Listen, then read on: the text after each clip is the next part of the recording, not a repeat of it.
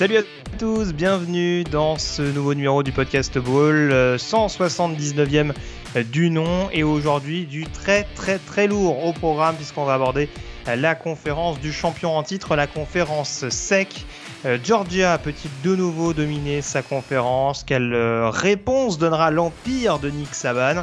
Euh, À quoi s'attendre de la part des revanchards Florida euh, et LSU, entre autres, toutes ces questions qu'on va aborder dans cette émission en compagnie du rédacteur et fondateur du site The Blue Pennon. Salut Morgan Salut Greg, bonjour à tous. Gros morceau de cet euh, été de preview avec la SEC. Tout à fait, un incontournable euh, de la saison, euh, puisque tout simplement, euh, ah, j'essaie de pas me tromper dans les chiffres, mais c'est le Oh les trois derniers champions? Trois derniers champions, trois derniers champions différents en plus. Tout à fait. Donc euh, Georgia, Alabama et, euh, et, et, et- et LSU, pardon. Et LSU, tout à fait, ouais. J'aurais pu, te demander en question générale, doit-on s'attendre à un quatrième champion différent, mais j'étais pas sûr de la réponse. Ah, ah, ah, intéressant. En tout cas, c'est vrai que tre- 13 des 18 derniers titres de champions euh, nationaux ont été remportés par une équipe de la ACC. Et on a même 5 programmes, depuis 2003, on a 5 programmes différents de la ACC qui ont été sacrés. euh, LSU, Florida, Alabama, Auburn et Georgia. Donc euh, voilà. Pas besoin de vous dire que, euh, d'ailleurs, l'année dernière, hein, c'était... C'était l'apothéose de la domination de la ACC puisque les deux finalistes venaient de la ACC, hein, Georgia et Alabama. Donc là, vous le savez, si vous nous suivez depuis plusieurs années, l'ICC domine actuellement le, le, football et je ne sais pas, j'ai l'impression que ça va poursuivre encore pendant un petit moment. Ouais, c'est possible. Bah, de toute façon, c'est la seule équipe qui a, c'est la seule conférence, pardon, qui a fourni donc deux équipes en finale et ce deux fois, hein, parce qu'on rappelle qu'il y avait déjà eu un Alabama Georgia en 2017. Exact. Euh, donc voilà, sans remonter trop loin, on rappelle qu'il y a eu un LSU Alabama euh, pendant la période du BCS euh, en 2011 aussi. Donc, euh, donc voilà, c'est vrai que c'est généralement c'est une conférence qui s'invite euh, massivement euh, en finale ou en tout cas en playoff. Bon, avant de parler donc de ce programme de la SEC avec 14 équipes au programme, euh, faut rappeler d'ailleurs au passage qu'il y avait c'est 12 ou 13 équipes, je me trompe à chaque fois. C'est 13 équipes qui étaient qualifiées en bowl la saison dernière, si, si je me trompe pas. Euh, il y avait juste Vanderbilt, effectivement, ça. qui n'avait pas été, euh, ouais, qui n'avait été écarté des bolos, effectivement. Donc, euh, donc voilà, c'est une conférence qui reste extrêmement compétitive. Pourtant, et ça c'est une question qui commence à être posée à quelques jours maintenant du début de la saison. Georgia, donc champion, enfin on dira la saison dernière. hein. on sait qu'il y avait longtemps ce complexe par rapport à, à Alabama. Euh, les Bulldogs champions, mais les Bulldogs champions sans forcément rester invaincus. Alors c'est pas un prérequis et ça se voit à l'issue de cette saison 2021. Oui, ils, avaient, tu ils voulais- avaient- ils- on sait qu'on en a parlé en off là, mais ils avaient quand même terminé la saison régulière invaincus. Ils ont perdu la finale de conférence contre contre Alabama. Oui, c'est vrai. Mais Oui, ils, oui, avaient non, la, oui. ils avaient fait la saison régulière invaincus quand même. Tout à fait, tout à fait. Mais bon, je suis impitoyable, non, je, je compte à l'issue de la, des finales de conférence. Mais tu fais bien, tu fais bien de, de préciser cela, euh, en effet. La question, c'est de savoir, justement, de par ce, ces équipes extrêmement homogènes, notamment la SEC West, dont, dont on a parlé tout à l'heure, qui s'annonce encore une fois euh, euh, colossale, est-ce qu'on peut s'attendre à avoir une équipe de la SEC invaincue à l'issue de la saison régulière, mais également à l'issue des finales de conférence? Super bonne question. Et c'est vrai que c'est, ce qui est ça qui est intéressant, c'est que euh, on a concentration de talent euh, du côté de la SEC qui est assez phénoménale euh, à travers les cycles de re- recrutement successifs. hein. On, sait que Alabama, Georgia, Texas A&M, LSU, Florida sont pas loin derrière. On accumule énormément de talent, mais en même temps, ça se traduit pas forcément par une parité je trouve, euh, au, niveau de la conférence, parce que malgré tout, malgré tout ça, on retrouve quand même généralement toujours les mêmes. hein. Euh, Alabama, Georgia domine depuis 4-5 saisons. LSU a eu une grosse saison euh, en, en 2019. Mais c'est à peu près, et là Texas A&M pointe le bout du nez. Mais Texas A&M l'année dernière, ils ont fini cinquième de la division Ouest, hein, donc euh, ils sont encore pas tout à fait euh, au, niveau, au niveau d'Alabama et Georgia. Donc ça, c'est assez intéressant, c'est que malgré cette concentration énorme de talent dans, le, dans la conférence ACC, à travers l'ensemble des programmes, je dirais peut-être à l'exception de Vanderbilt, euh, et bien malgré tout, on se retrouve avec régulièrement des équipes qui, qui terminent la saison régulière à 11-1, 12-0. J'ai l'impression que cette année, il n'y a qu'une seule équipe qui peut terminer invaincue. Euh... Oui, je pense qu'on pense à la même, surtout d'un point, de vue, euh, point de vue calendrier, parce que c'est vrai qu'il y a des exact. équipes qui, qui vont peut-être être un petit peu avantagés d'un point de vue calendrier, mais c'est vrai qu'encore une fois, si on prend la, la Sequest, il va y avoir quand même des, des matchs euh, assez compliqués, rien qu'à Alabama, hein, euh, oh, sans ouais. forcément développer sur l'équipe, euh, un déplacement à Arkansas, à LSU, à Ole Miss, euh, Texas A&M dont tu parlais, ça va être, ça va être pareil, il va y avoir le fameux déplacement à Alabama, enfin même les déplacements à, à Auburn par exemple, enfin Auburn qu'on qu qu a décrit en fin de saison dernière en difficulté en interne, ce qui sera peut-être le cas, mais en tout cas, euh, quand on regarde l'effectif, euh, il est extrêmement qualitatif et ça reste une équipe qui a posé énormément de problèmes à Alabama lors de l'Iron Bowl 2021. Donc, euh, donc c'est vrai que ça, là-dessus, et ça peut être préjudiciable entre guillemets, enfin en tout cas, on va dire que c'est toujours la même chose avec la SEC et ça a relativisé parce que tu le disais, on a souvent quand même les, les principales têtes de gondole qui, qui, arrivent quand même à assurer un bon bilan à l'arrivée. Mais c'est une donnée importante aussi parce que on rappelle qu'à une défaite, il y a encore possibilité de playoff. À deux défaites, c'est quand même très rare de voir des équipes qualifiées dans le dernier carré. C'est jamais arrivé. Voilà. C'est jamais euh... arrivé et on a l'impression qu'effectivement, euh, le coup près de la deuxième défaite, il est, euh, il est irrévocable. C'est-à-dire que, effectivement, pour les programmes de la SEC, pour placer deux équipes, il faut, il faut rester à, à une défaite obligatoirement, effectivement. Voilà, et c'est vrai que l'année dernière, si on prend le bilan global, voilà, c'est derrière Alabama, Georgia, donc qui est à une défaite. Euh, on a Ole Miss qui a fini à deux défaites avec sa qualification en bowl. Euh, je crois qu'on avait derrière Kentucky. Alors attends, Kentucky, ils font ils font 9 victoires, 3 mmh. défaites. Ouais. Mmh. Donc euh, voilà, mine de rien, on se rend compte que on, on sait que généralement c'est une conférence qui vampirise un petit peu et les playoffs et les bowls majeurs. Et l'année dernière, on a quand même vu que euh, en s'entretuant un peu les uns les autres, euh, bah, ça pouvait avoir des, ça pouvait être un petit peu préjudiciable par la suite. Donc, euh, donc ce sera en tout cas une, intrigue à surveiller dans l'optique des playoffs et puis tout simplement dans l'optique d'une première place parce que l'année dernière, Alabama a damé le pion à Georgia en récupérant le statut numéro 1 des playoffs. Mais ça aussi, c'est pareil. On avait parlé de la Big Ten notamment qui devenait un peu plus compétitive. Il y aura sûrement, ça, ça c'est encore un gros point d'interrogation, mais le retour potentiel de Clemson dans la CC, voir un petit peu comment ça va prendre avec USC dans la Pac-12. Euh, c'est pas garanti qu'il y ait forcément une équipe de la SEC en numéro 1, même si bien entendu ça reste la conférence numéro 1, on va le rappeler. Euh, L'équipe donc on voyait le plus potentiellement invaincue à l'issue de la saison, on va peut-être en parler dès maintenant Morgan, et on va commencer par la division SEC, avec la division SEC, la division SEC Est, si ouais. je termine mes phrases, c'est mieux, avec le champion national en titre donc les Georgia euh, Bulldogs, euh, des départs significatifs, notamment Ouf. en défense. Oh, oh. 15 Ça, joueurs draftés au cours du printemps. Voilà, donc euh, il y, a, y, a, un cycle clairement qui s'est terminé euh, pour, pour récompenser le gros travail défensif euh, mis en place ces dernières saisons et l'année dernière notamment. 10 points de moyenne, on le rappelle, meilleure équipe en termes de points encaissés par, en moyenne par match. Est-ce que c'est parti pour continuer selon toi? Et est-ce que l'attaque peut encore un peu plus s'améliorer, sachant que Stetson Bennett est parti a priori pour être toujours aux commandes. Stetson Bennett euh, sera de retour, donc le, quarterback qui a démontré qu'il était plus qu'un gestionnaire de jeu la saison dernière. Je trouvais qu'il voilà, il a, il a vraiment, il avait de l'influence sur, le, sur les résultats de son équipe. La vraie question pour Georgia, euh, avec tous ces départs, malgré, euh, malgré des cycles de recrutement successifs d'excellente qualité, on peut pas imaginer que autant de départs de cadres dans l'équipe, on peut pas imaginer que ça n'aura pas un, minimum d'impact, particulièrement en début, de saison. Et la vraie question pour Kirby Smart, ce, ce, va être de trouver des nouveaux leaders, surtout en défense. Ce sera absolument essentiel. Alors c'est sûr qu'il y a, eu aussi un changement dans le coaching staff avec l'arrivée de Will Muschamp, hein, euh, qu'on a connu euh, en tant que head coach du côté de Florida et South Carolina. Il arrive comme co euh, défensif coordinateur donc chez les chez les Bulldogs et sa mission ça va être effectivement de trouver ces nouveaux leaders. Alors il y a du talent, il y a du talent partout. Hein. C'est sûr que euh, en, en, défense c'était la meilleure défense du pays, tu l'as dit, une défense absolument affolante l'année dernière. On a l'impression qu'il y aura un petit peu moins de percussions cette année, notamment sur la D-line. On sait qu'il y a Jalen Carter, le defensive tackle, qui est de retour. Mais autour de lui, ce sont des joueurs qui euh, doivent faire leur place, qui ont un, talent indéniable, mais qui vont devoir effectivement euh, franchir un cap.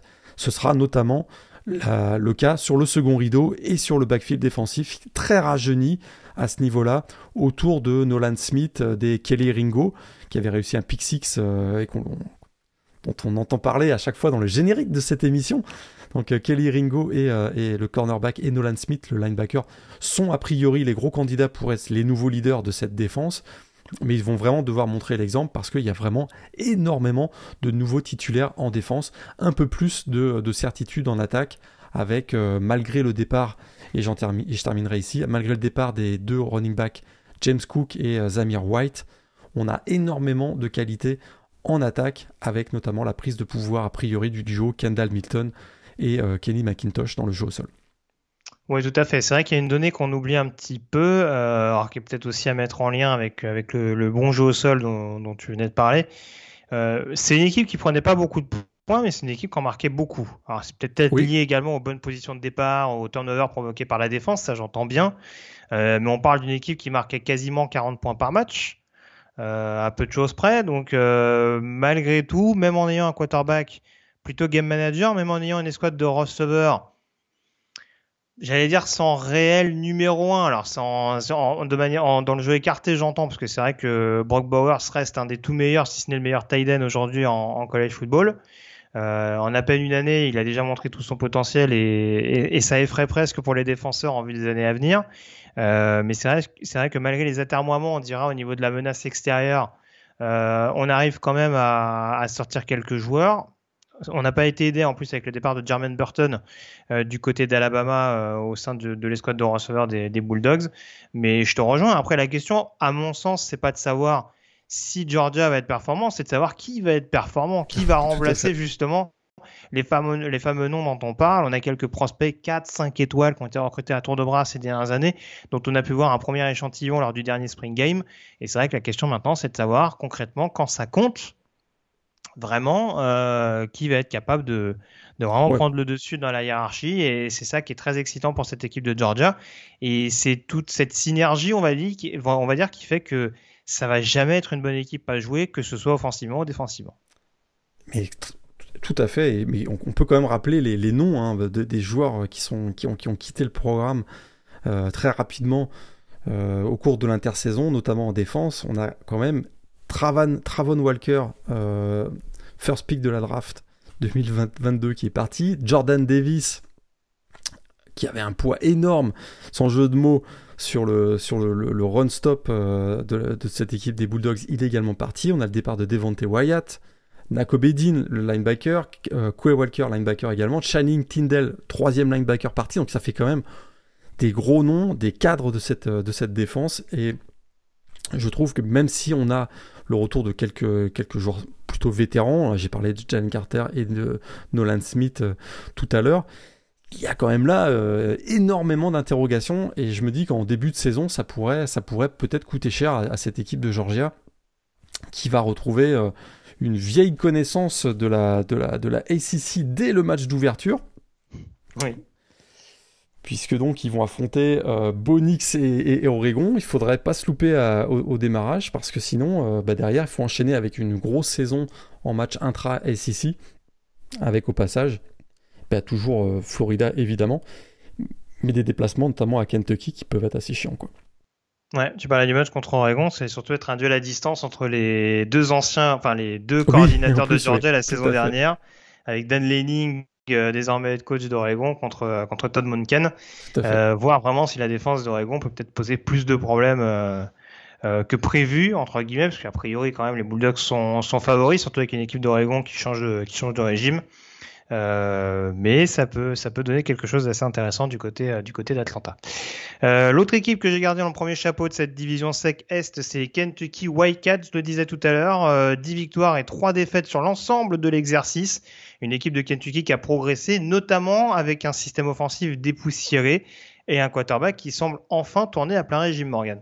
Eh ben écoute, avec son bras puissant et précis, hein, l'ancien quarterback de Penn State, Will Levis, il a très clairement, je trouve, apporté une nouvelle dimension à cette, attaque des Wildcats. Euh, premier quarterback de, Kentucky à réussir plus de 2 milliards à la passe depuis Stephen Jackson en, 2017. Et c'est vrai qu'il a apporté cette dimension nouvelle à cette attaque euh, de Kentucky, c'est-à-dire le jeu aérien, mais en même temps il est capable de gagner des yards au sol aussi. Et, euh, en parlant du sol, écoute, Kentucky, c'est disons probablement le meilleur running back de la ACC, en tout cas à l'aube de ce début de, saison 2022, avec le, retour donc, de Chris Rodriguez. 1379 euh, yards au sol la saison, euh, la saison dernière et il lui manque, euh, écoute, il lui manque 1100 yards pour rentrer dans l'histoire du programme de, Kentucky en établissant un nouveau record pour le nombre de yards au sol en carrière. Écoute, la, la, la, O-line, ça c'est peut-être le, point d'interrogation euh, principal, c'est que la O-line hein, qu'on surnomme régulièrement la Big Blue Wall, euh, il y a seulement deux titulaires de retour, et ça, ça pourrait, euh, être un, gros problème pour, cette équipe de, de, Kentucky qui est, qui est également à la recherche d'un gros playmaker au poste de receveur depuis le départ de Vandal Robinson. Ouais, tout à fait. Gros point d'interrogation sur l'intégration de Kionta Godwin, notamment. Hein, le tackle, je crois, 5 étoiles. J'ai toujours du mal, avec la notation des différents, euh, des différents instituts, on va dire. Hein. Je je sais pas comment on pourrait appeler ça, mais euh, des systèmes de notation, en tout cas, euh, aux États-Unis. Mais oui, en tout cas, Kionta Godwin, qui était un, gros, gros tackle à, à l'échelon national et qui, a priori, est quand même pressenti pour se retrouver à gauche et pour protéger efficacement Will Levis. Euh, changement de coordinateur en attaque avec le départ donc de, de, Liam Cohen qui est parti du côté des Rams en NFL, en tout cas qui est retourné du côté de Los Angeles puisqu'il en venait. Et on a l'arrivée de Rich Cangarello qui est à peu près dans la même mentalité. Hein. C'est, euh, c'est Arbre Shannon, euh, McVeigh, donc euh, ça restera à peu près. D'ailleurs, c'est une très bonne chose pour Will Levis puisqu'en tout cas ça conditionne un petit peu à l'environnement NFL par la suite, ce côté un peu spectaculaire mais c'est quand même un peu, voilà, un peu. Ancien coach des, des QB, hein, c'est ça, chez les 49ers, si je ne me trompe pas. Tout à fait, ouais. Qui a été coordinateur offensif des Broncos. Alors, ça n'a pas été un super passage, et c'est là où on va voir s'il si, s'il va marquer autant de son empreinte à l'attaque de Kentucky que, que l'a fait Cohen. Mais, euh, mais en tout cas, voilà, on veut une attaque dynamique du côté de Mark Stoops. Et, euh, et, on ne s'y trompe pas. Et puis en défense, va, va également falloir que ça reste assez incisif, malgré le départ de quelques cadres, notamment Josh Pascal sur le, sur le premier rideau. Mais généralement, Kentucky est toujours capable de sortir euh, euh, des petites pépites ici et là. On se rappelle de Jamin Davis, notamment il y a quelques saisons. Oui. Donc euh, voilà, ça reste un programme qui, même sans réel star, tu parlais de dans une, dans une autre émission de, de défense qui plie sans rompre. Je pense qu'on est à peu près dans cette même logique-là avec Kentucky.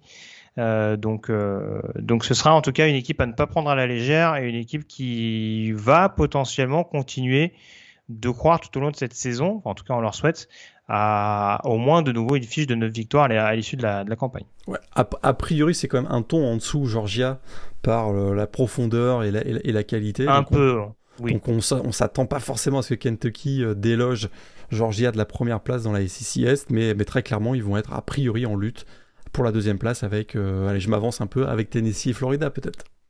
Oui, tout à fait. Oui. Je précise que je m'appuie beaucoup aussi quand j'ai des petites hésitations euh, là-dessus sur le classement aussi de la saison dernière. Et là, en l'occurrence, on l'a dit, euh, voilà, Kentucky, c'est une équipe qui peut bien figurer dans la division et qui en plus a quand même aligné une, presque une fiche historique de 10 victoires, hein, parce que Kentucky en foot, c'est pas comme Kentucky en basket. Hein, pendant longtemps, euh, ça a été quand même un petit peu compliqué. Donc, euh, donc euh, là, c'est bien, c'est bien aussi de pouvoir les mettre à l'honneur quand, quand ça arrive à tourner à plein régime et quand en plus c'est d'arriver par un quarterback qui sera sûrement le plus suivi cette saison. Le deuxième chapeau donc de la division euh, SEC Est, tu as commencé à donner quelques spoilers. Euh, on va parler de Tennessee justement, qui a été la belle surprise la saison dernière, en tout cas belle surprise pour la première saison euh, de Josh Schuppel. Ça a mis un peu de temps à l'allumage, le temps de trouver un bon quarterback, un quarterback qui est de retour cette année euh, est-ce que Tennessee, tout simplement, peut confirmer dans un, je le répète, dans une division qui reste assez homogène? Bah, C'est prometteur. Tu fais bien de le rappeler que euh, on parle de Hendon Hooker au poste de quarterback, mais il n'avait pas débuté la saison dernière. Hein. Tu fais bien de le rappeler puisqu'il était le backup de Joe Milton. L'ancien le, lanceur de briques. Le lanceur de briques de Michigan. Euh, assez rapidement, on a compris que non, ça le ferait pas pour Joe Milton avec Tennessee. Et du coup, Hendon Hooker a pris la relève. Et je me demande si c'est pas le deuxième meilleur quarterback de la conférence SEC derrière Bryce Young, tellement il a été convaincant l'année dernière, presque 3 milliards à la passe, 31, 31 touchdowns, une attaque, il a mené vraiment une attaque explosive, la septième meilleure attaque du pays la saison dernière. C'est une équipe qui, a priori, bah, euh, sera en lutte, on le disait, pour, le, pour la deuxième place avec Kentucky. Et, tu l'as dit, un gros boulot de Josh Heupel. Vraiment, en une saison, il a permis à, Tennessee de battre tous les records de la fac dans le secteur offensif. Et ils ont retrouvé les Vols ont retrouvé un, bilan positif. Ils ont même joué un bowl avec le Music City Bowl. Donc on a tous les voyants sont au vert pour l'attaque. Retour d'Endon Hooker, retour euh, d'un, excellent receveur Cédric Tillman. Euh, qui sera d'ailleurs associé à Jalin euh, Wyatt et Jimmy Calloway, mais vraiment Cédric Tillman, une des grosses révélations de la saison dernière. Et une attaque, une attaque au sol qui peut aussi être dévastatrice. Alors c'est sûr qu'on parle pas du tout de Smash Mouth Football, on est plutôt en mode type spread, mais, mais avec Jabari Small, ça court beaucoup également. et, c'est sûr qu'il y a le point d'interrogation, c'est euh, le départ de euh, Mace au, poste de left tackle, mais qui a priori sera quand même bien remplacé, puisqu'on n'a pas oublié que dans l'effectif, on a euh, Darnell Wright qui était un ancien, une ancienne recrue 5 étoiles si je ne me trompe pas, qui sera a priori aligné au poste de left tackle. Donc l'attaque a priori ça reste très solide et, c'est sûr que comme parfois on a, eu dans cette émission, quand on parlait d'équipes qui étaient très fortes en attaque, c'était pas le cas de la défense. Bah, ils sont moins forts en défense. Ça, c'est sûr que ça a mis moins de temps à se mettre en place, en tout cas, le, système de, euh, de Team Bank. C'est vrai que du côté de Tennessee, on a été un petit peu trop généreux, à l'image du Music City Bowl dont tu parlais notamment tout à l'heure, hein, qui a été gagné 48 à 45 par Purdue euh, face aux Volunteers. C'est-à-dire qu'on est capable vraiment d'être hyper spectaculaire en attaque, mais derrière, de se faire, de se faire pas mal ouvrir. Et c'est vrai que il y a quelques joueurs en effet qui, euh, qui, qui, qui, sont montés en puissance au fur et à mesure. Jeremy Banks sur le deuxième rideau, Byron Young également qui est un joueur extrêmement suivi sur, le, sur la ligne défensive, euh, surtout après le départ de, de, Matthew Butler qui était vraiment le leader euh, de ce premier rideau la, la saison dernière. On est peut-être à la recherche d'un peu plus de playmaker, on va dire, sur le backfield défensif après des départs assez importants. Trevon Flowers, par exemple, aura sans doute un, un rôle non négligeable à jouer. Euh, maintenant, c'est vrai que ça manque peut-être de leader, encore une fois, de, de caractère peut-être et de playmaker vraiment cette formation de, Tennessee. Après, encore une fois, si Josh Kupel, qui a une mentalité offensive, a été capable de redresser l'attaque dans la première année, on peut lui laisser le bénéfice du doute et se dire que voilà, cette deuxième année peut peut-être servir également à construire la défense tout en essayant de conserver le stature offensif qui a été mis en place la saison dernière. Donc c'est assez excitant pour, euh, pour Tennessee. Euh, faut espérer du côté de Knoxville qu'on retombe pas un petit peu dans les travers qu'on avait vu avec Jeremy Pruitt, avec notamment un, exercice 2019 encourageant et une année 2020 euh, qui a été absolument catastrophique derrière. Mais, euh, mais en tout cas, voilà, c'est un groupe extrêmement dense globalement. Euh, je l'avais déjà dit, mais voilà, peut-être un pass rush peut-être un petit peu plus incisif. Avec, avec des profils notamment comme, comme Tyler Baron. Hein. Je parlais de Byron Young, mais il y a aussi Tyler Baron qui peut apporter dans ce domaine-là. Mais globalement, encore une fois, contre la passe, Tennessee a un gros challenge devant lui. Et ce sera pas, ce sera pas négligeable dans une conférence sec où on sait qu'il y a des, il y a des équipes armées pour exploiter ces failles. Et en plus, pas gâté par le calendrier, je trouve. Il y aura un premier match euh, super intéressant face à Pittsburgh. Mais pas de chance pour les, Volunteers de Tennessee. Ils affrontent les trois derniers champions nationaux hein, cette année hein. LSU, Alabama et Georgia. Donc là, c'est sûr qu'ils n'ont pas été gâtés avec les matchs crossover, puisque euh, ils vont se taper LSU et ils se tapent toujours en match crossover Alabama, puisque c'est un rivalry game. Donc pas évident euh, au niveau du calendrier pour Tennessee. Tout à fait. Le fameux match du cigare. Le fameux match du cigare, exactement. Moi, c'est pas, c'est pas souvent Tennessee qui le fait. Hein. Je, je veux pas me faire des amis en disant ça, mais euh, c'est vrai que malheureusement, ces dernières années, euh, ça, ça, ça, a du mal à rompre le, la, série du côté des, des, Volunteers. On leur souhaite en tout cas, surtout que je crois que la confrontation contre Obama cette année est du côté de Knoxville. Euh, deuxième équipe de ce deuxième chapeau, Morgan, on va parler des South Carolina Gamecocks grosse curiosité parce que je parlais de la belle première année de Josh Heupel du côté de Tennessee. Ça s'est plutôt bien passé pour Shane Beamer du côté des Gamecocks, euh, avec en plus une intersaison extrêmement mouvementée d'un point de vue de transfert. Dis-nous tout. Ah, alors, Shane Beamer, c'est vrai que c'est excellente première saison puisque 7 victoires pour un programme qui en avait gagné 6 lors des deux saisons euh, précédentes. Euh, alors première, réussite pour Shane Beamer, c'est qu'il a changer la culture de manière accélérée après la fin euh, chaotique euh, de l'ère Will Muschamp. Très clairement, on a une équipe, on a un programme où, où la passion et l'enthousiasme de, de, Shane Beamer a été, voilà, a été contagieuse et finalement, on, on, a très clairement un programme qui va dans la bonne direction. Et là, une des preuves, c'est que euh, un ancien favori pour le S-Man Trophy a fait son arrivée via le portail des transferts. On parle bien sûr de, de, Spencer Rattler. Parce que... je, sens une pointe d'ironie, non? Pas du tout. Écoute, euh, bah, d'abord, c'est un, un, c'est le retour d'une association qu'on a déjà connue. Hein. Shane Beamer mhm. était passé par Oklahoma. Donc l'arrivée de Spencer Rattler a aussi euh, c'est voilà, c'est cette, connexion entre les deux qui, qui, a fait que Spencer Rattler est arrivé du côté de, South Carolina. Il arrive d'ailleurs pas les mains vides, puisque si je me trompe pas, le, le Titan Austin euh, Stogner a également, de, a également fait son arrivée. Mais je trouve qu'il y a vraiment des playmakers en attaque du côté de South Carolina, puisqu'on devrait avoir a priori euh, l'éclosion annoncée de Marshall Lloyd. Souviens-toi, ce running back 5 étoiles euh, qui devrait succéder normalement à Kevin Harris. Et puis il y a un joueur dont on parle pas suffisamment, je trouve, et qui est très sous-coté, le receveur Josh Van, euh, qui, a, vraiment fait une fin de saison dernière assez explosive et il, devrait former un duo également explosif avec Antoine Wells Jr., un joueur qui n'a pas joué encore au niveau FBS puisqu'il arrive de James Madison et qui était probablement un des deux ou trois meilleurs receveurs de la, FCS. Van euh, Wells Jr., ça pourrait être vraiment une des, révélations de cette, cette saison 2022. Tout à fait. Alors c'est vrai que en l'occurrence Tennessee et South Carolina, euh, que ce soit Upel et Beamer, ils ont tous les deux réussi leur première année, mais dans des secteurs bien différents. C'est-à-dire qu'en effet, on l'a dit, Upel a vraiment dynamisé son attaque très clairement du côté des Vols. Euh, du côté de South Carolina, on s'est avant tout appuyé sur la défense. Euh, en essayant de colmater un petit peu les brèches en attaque. faut aussi rappeler les circonstances extrêmement ubuesques l'année dernière du côté de South Carolina avec les nombreux problèmes de quarterback. Ah bah, 4 quarterbacks, ouais. Voilà, 4 quarterbacks, dont un assistant coach qui a commencé la saison, hein, euh, Zeb Noland, si je ne me trompe pas sur l'identité sur du bonhomme. Exact. Euh, puisque au départ, ça devait être Luc, Luc Doty euh, qui s'est blessé également. Euh, donc euh, voilà, ça a été quand même assez euh, assez compliqué à ce niveau-là du côté de South Carolina. Et c'est vrai que au moins la défense est déjà aguerrie dans ce domaine-là. On a des stars déjà établies, Zach Pickens sur, l'intérieur de la ligne défensive, Cam Smith qui est déjà considéré comme un des tout meilleurs cornerbacks, un des tout meilleurs prospects notamment en vue de la prochaine draft.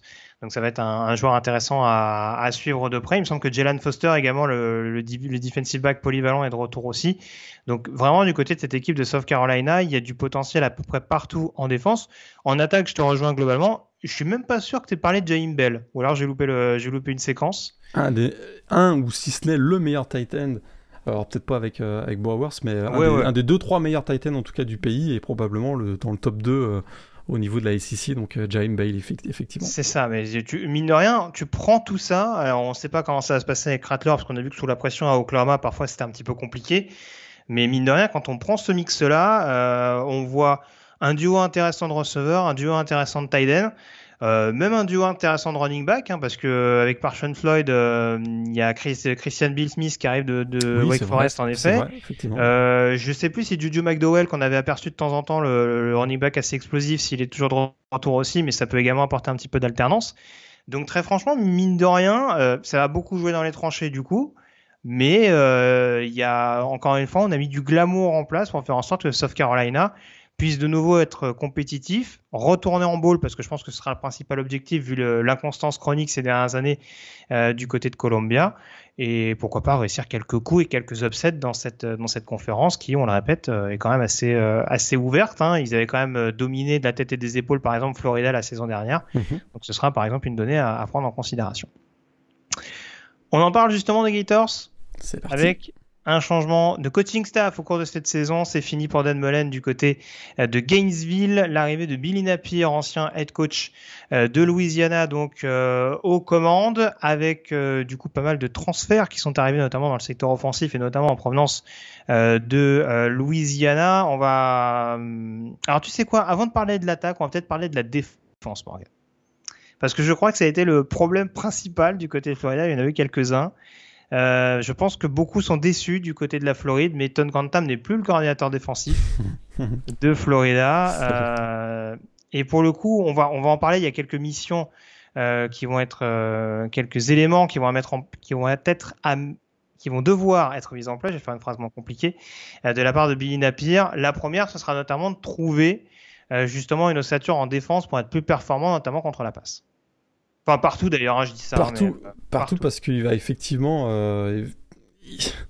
on s'attend à, on, s'attend à avoir une ligne défensive qui d'ailleurs peut être assez prometteuse avec notamment le defensive tackle à Jarvan Dexter dont on dit déjà qu'il serait un premier tour de draft. On s'attend à avoir plus de pression en tout cas sur, le, sur la ligne défensive. On aura, euh, il y a beaucoup de jeunesse, hein, puisqu'on a le sophomore euh, Jarvan Dexter, j'en parlais tout de suite au poste de defensive tackle, mais il y aura deux autres sophomores, le nose tackle Jalen Lee et euh, Desmond Watson. On attend plus de pression sur la ligne défensive, et puis il y aura un second rideau défensif où on a quand même un certain nombre de vétérans qui reviennent, hein, Brenton Cox, Ventrell Miller. On a les cinq titulaires de retour parmi les, parmi DB, avec des joueurs comme Avery Helm, au poste de cornerback et euh, le duo de safety euh, Tradin et Rashad Torrens. Donc il y a quand même du talent dans cette équipe en défense. Après, c'est sûr que euh, c'est sûr que ça va être la deuxième et troisième vague qui là sur lequel on a un peu plus d'interrogations. Et puis ça passera aussi a priori par une grosse saison de, du quarterback Anthony Richardson qui a été quand même pas mal critiqué l'an dernier, mais ça a été un peu meilleur au printemps. Il semble arriver euh, avec le plein de confiance euh, à l'aube de cette saison 2022, mais ça coûte une, une, belle saison, grosse saison des Gators passera, à mon avis, euh, irrémédiablement par une grosse saison d'Anthony Richardson, leur quarterback. Tout à fait. 529 yards la saison dernière, 6 touchdowns pour 5 interceptions. Donc voilà, mais après, c'était. Il y, avait, un contexte aussi qui était, qui était assez particulier. Enfin, déjà, la gestion des quarterbacks, je pense que déjà, on partira pas dans ce même état d'esprit-là à se dire que ce sera un coup l'un, un coup l'autre. Euh, et en l'occurrence, Richardson apparaît comme le favori numéro un. Donc euh, voilà, s'il laisse ses, ses, problèmes physiques de côté, ça peut être une excellente chose pour euh, pour Florida. Surtout qu'il y a quand même un groupe assez intéressant. Alors il y a Ricky Pearsall qui est donc arrivé d'Arizona State, euh, qui traîne quelques petites blessures également pendant les camps, mais a priori rien de vraiment problématique sur le long terme. Et puis au niveau du jeu au sol, je parlais des ah, transferts qui arrivent de Louisiana. Là, c'est intéressant, le jeu au sol. Ah bah il y, a deux joueurs très sympathiques qui arrivent. Alors Osiris Torrance qui vient renforcer déjà une ligne offensive qui était qui était solide sur le pass pro l'année dernière, hein, 14 sacs concédés je crois de mémoire. Euh, qui vient renforcer en tout cas l'intérieur de la ligne pour, pour protéger le quarterback, mais pour ouvrir des brèches au sol. Et ça tombe bien parce qu'il y a Montrell Johnson euh, qui était running back titulaire l'année dernière du côté de Louisiana et qui peut être, qui, peut être pardon, le coureur vraiment numéro un de cette équipe de, de Florida et euh, avoir un nombre de portées assez conséquent. Sans oublier, si je me trompe pas, il y a toujours les deux anciens 5 étoiles de Marcus Bowman qui arrive de qui était arrivé de Clemson. Alors Bowman a transféré, je crois. Il, a transféré. Est parti à, il est parti à UCF, je crois. UCF, bon, ok. Et, par contre, je pense qu'il y a toujours Lorenzo Lingard qui, qui, était l'ancien 5 étoiles de, Miami. Donc on voit qu'il y a quand même, avec Nequan Bright aussi qui est toujours là, donc dans le jeu au sol, ça peut être vraiment une équipe très très intéressante. Mais je répète, le point d'interrogation, c'est que après, les first teams, il y a moins de profondeur euh, de manière générale et euh, lorsque l'équipe va se faire attraper par les blessures parce que ça va forcément arriver en cours de saison, là ça risque d'être un peu plus compliqué pour, pour les Gators. Mais encore une fois, je répète, avec un Anthony Richardson en confiance, c'est un joueur qui est tellement explosif, qui est capable de gagner beaucoup de dans les airs, mais aussi au sol évidemment vu son, vu son physique. Euh, ça peut être une des bonnes surprises des Gators cette année. Très bien. Bah, on va terminer avec le troisième chapeau. Du coup, les deux dernières équipes de cette SEC Est. On va commencer par les Missouri euh, Tigers, euh, en bowl la saison dernière, euh, mais il y a eu beaucoup, beaucoup de points d'interrogation. Les deux principaux, Morgan, c'est le quarterback et cette défense absolument catastrophique tout au long de la saison dernière. défense contre la course notamment qui a été vraiment catastrophique. On attend beaucoup mieux de la ligne, la ligne défensive. Alors on sait qu'on a Jaden Jernigan, le, le nose tackle qui arrive de Oklahoma, peut-être pour stabiliser Oklahoma State, hein, de Oklahoma State, pardon, peut-être pour stabiliser euh, donc cette, cette ligne défensive, le second rideau défensif. Euh, aussi, on a un ancien joueur de Florida, si je ne me trompe pas, Tyrone Hopper qui est là. Et effectivement, au poste de, quarterback, ça va être, euh, ça va être vraiment voilà, un gros point d'interrogation et c'est vraiment crucial parce qu'il y a des armes dans le, dans le, dans le groupe de receveurs. On sait qu'il y a le, le, freshman 5 étoiles euh, Luther Burden qui est arrivé, meilleur recrue de Missouri depuis un certain Dorial euh, Green Beckham. Euh, donc Luther Burden qui est vraiment très attendu du côté de Missouri. On a également Dominique Lovett et, et Toskidov qui sont, de, qui sont de retour. Mais qui sera le passeur? C'est vrai qu'a priori, on devrait avoir la prise de pouvoir de Brady Cook qui a donc poussé vers la sortie Connor Baslak qui a été transféré à, Indiana. Est-ce que on aura Tyler Macon comme, comme backup? Ça, c'est la vraie, la, vraie question. C'est est-ce que Brady Cook va, va réussir à devenir vraiment le, métronome de l'attaque aérienne? J'ai quand même quelques, quelques questions. Euh, à ce sujet. Euh, il sera bien protégé puisqu'il y a Javon Foster, le left tackle, qui est de retour, un des meilleurs euh, left tackle de la SEC a priori. Tout à fait, ouais. De style de jeu assez différent, hein, Macon oh, et, et Cook, ouais, Cook plutôt passe passe pocket passeur, je vais y arriver, et euh, Macon plutôt, euh, plutôt, amené à être double menace. Ouais. plutôt pas pocket passeur. plutôt pas pocket passeur. Et attention, il y a Jack Abraham hein, qui arrive de, de Southern Nice, non? Je sais plus, je sais plus où il était avant, mais euh, il a fait le tour, il est Globetrotter, il a fait le tour du pays. C'est ça. Après 8 années de college football, il s'est dit je vais finir mon cursus à, à Missouri, mais voilà, je vais pas répéter ce que tu as dit, mais il y a, je sais pas si tu en as parlé, il y a une petite interrogation euh, Mookie Cooper, un joueur qui avait pas trop réussi à rester en forme l'ancien transfert d'Ohio State, mais c'est vrai qu'offensivement, en tout cas, il y a des armes. Euh, après, en défense, ouais, le chantier paraît quand même assez, assez conséquent. Euh, ils ont perdu. Ils ont Vas-y, vas-y. Ils ont aussi perdu Tyler Baddy, on n'en a pas du tout parlé, mais Tyler Baddy, qui était le meilleur coureur de la ACC l'année dernière en termes statistiques, euh, il est parti, donc c'est sûr qu'il y a une, une incertitude. Après, Nathaniel, Nathaniel Pitt n'a pas fait un mauvais spring À Stanford, ouais. Puis à Stanford, il était quand même très convaincant, donc. Mais ils perdent un gros morceau quand même avec Tyler Baddy au poste de running back. Ah non, c'est sûr, mais ouais, ouais, en, en défense, ouais, il va, il va il va vraiment falloir que les, les jeunes espoirs, on va dire, incarnés un peu par un, par un Abrams Drain qu'on avait vu en, bonne forme la saison passée, euh, prennent le relais parce que ouais, il y a quelques joueurs, euh, que ce soit sur certaines positions du backfield défensif ou sur le premier rideau, où ouais, il y a eu beaucoup de joueurs qui sont partis, beaucoup de joueurs qui n'ont pas réussi à performer. Il va vraiment falloir que du côté de Missouri, euh, on soit capable d'être convaincant en défense. Alors on a changé de coordinateur avec l'arrivée de c'est Blake Baker, je crois, qui était ancien coordinateur défensif de Miami, qui était à LSU la saison dernière. Euh, donc on va voir si ça, si ça repart euh, dans le bon sens ou si on arrive à, limiter la casse du côté de Missouri. Mais va falloir en tout cas euh, pour pas trop exposer cette attaque et notamment euh, ces quarterbacks dont on ignore encore le vrai vrai niveau à l'heure actuelle. va falloir que la défense soit quand même un minimum capable d'assurer. Ils, ont bien recruté quand même. Hein. Eli Drinkwitz, le, le, coach, hein, vient de signer deux classes dans le top 20 national. Donc à un moment donné, ça mm. risque de voilà, de se traduire par des résultats sur le terrain, mais euh, ça se fait encore un peu attendre parce que c'est une équipe Missouri qui n'a pas eu de bilan positif depuis 2018. Euh, Donc euh, ça commence à, ça commence à, à, grogner un petit peu du côté des, des fans des Tigers. J'imagine bien. parlons de grogner, parlons de Vanderbilt, qui était donc la seule équipe qui n'était pas qualifiée en bowl au sein de la conférence la saison dernière. C'est pas très surprenant parce que Vanderbilt, en termes de recrutement, euh, c'est un petit peu compliqué. Mais là aussi, en termes de quarterback, va peut-être falloir trouver euh, son Messi.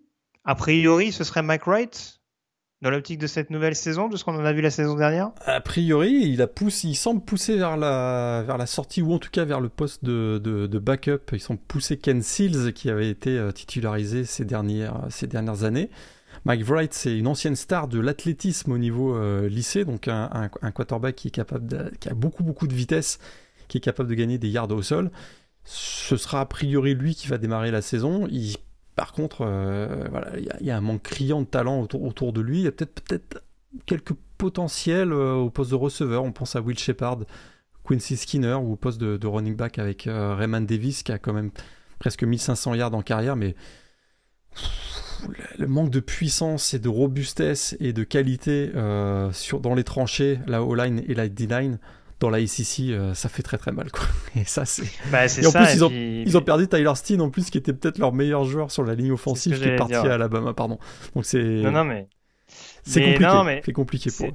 En effet, c'est compliqué et c'est vrai que en plus, ce qui aide pas, c'est qu'on avait l'impression que Derek Mason arrivait à effacer un petit peu les lacunes globales de l'effectif avec une défense vraiment euh, euh, vraiment acharné avec beaucoup de joueurs vraiment déterminés. Et ça on a l'impression que ça saute pas aux yeux en tout cas pas encore euh, sous la coupe de Clark Lee. Et du coup bon, on a l'impression d'avoir une équipe un peu euh, un peu en transition et qui, qui, se cherche que ce soit en attaque et en défense. Donc ça va pas forcément c'est pas forcément ce qui aide à être hyper optimiste euh, pour Vanderbilt euh, à l'orée de cette saison 2022. Euh, en plus, changement de coordinateur défensif avec le départ notamment de Jesse Minter du côté de, Michigan au passage. Hein. Je parlais de, de la volonté d'être agressif en défense pour voir ce que va proposer Nico Well Nico Well qui arrive de Virginia. Hein. Je ne sais pas pour ceux qui se rappellent de la défense de Virginia ces dernières années. C'est pas le candidat que j'aurais peut-être nommé pour donner un petit coup de boost aux Commodores, mais sait-on jamais. Peut-être que dans un autre contexte, ça peut se passer différemment. Et j'avais cette stat incroyable de la défense de Vanderbilt 9 sacs en 12 matchs l'année dernière. Ah ouais, mais de toute façon, c'est c'est c'est pas fameux. Donc va falloir va falloir apporter euh, beaucoup beaucoup plus dans ce secteur de jeu. On sait que la conférence n'est pas forcément facile, euh, mais bon, c'est faut faut apporter plus. on, on, commence même à se demander par exemple si des matchs à Northern Illinois ou des ou des rencontres comme ça, bah sont pas vont pas vont pas se traduire par des défaites quoi donc euh, bon on va pas faire trop long sur Vanderbilt mais voilà ça, ça, risque d'être un peu le, pitching ball de la conférence comme ça l'est depuis depuis maintenant quelques années même s'il ne faut pas tirer sur l'ambulance euh. tout à fait espérons que euh, Vanderbilt ne soit pas largué comme les Amars. Bravo. Voilà. On passe à la division Ouest. La Ouest tu veux dire. J'ai dit j'ai dit quoi? J'ai dit l'Est encore? Oui. Bon, on passe à la division Ouest. C'est parti. C'est parti.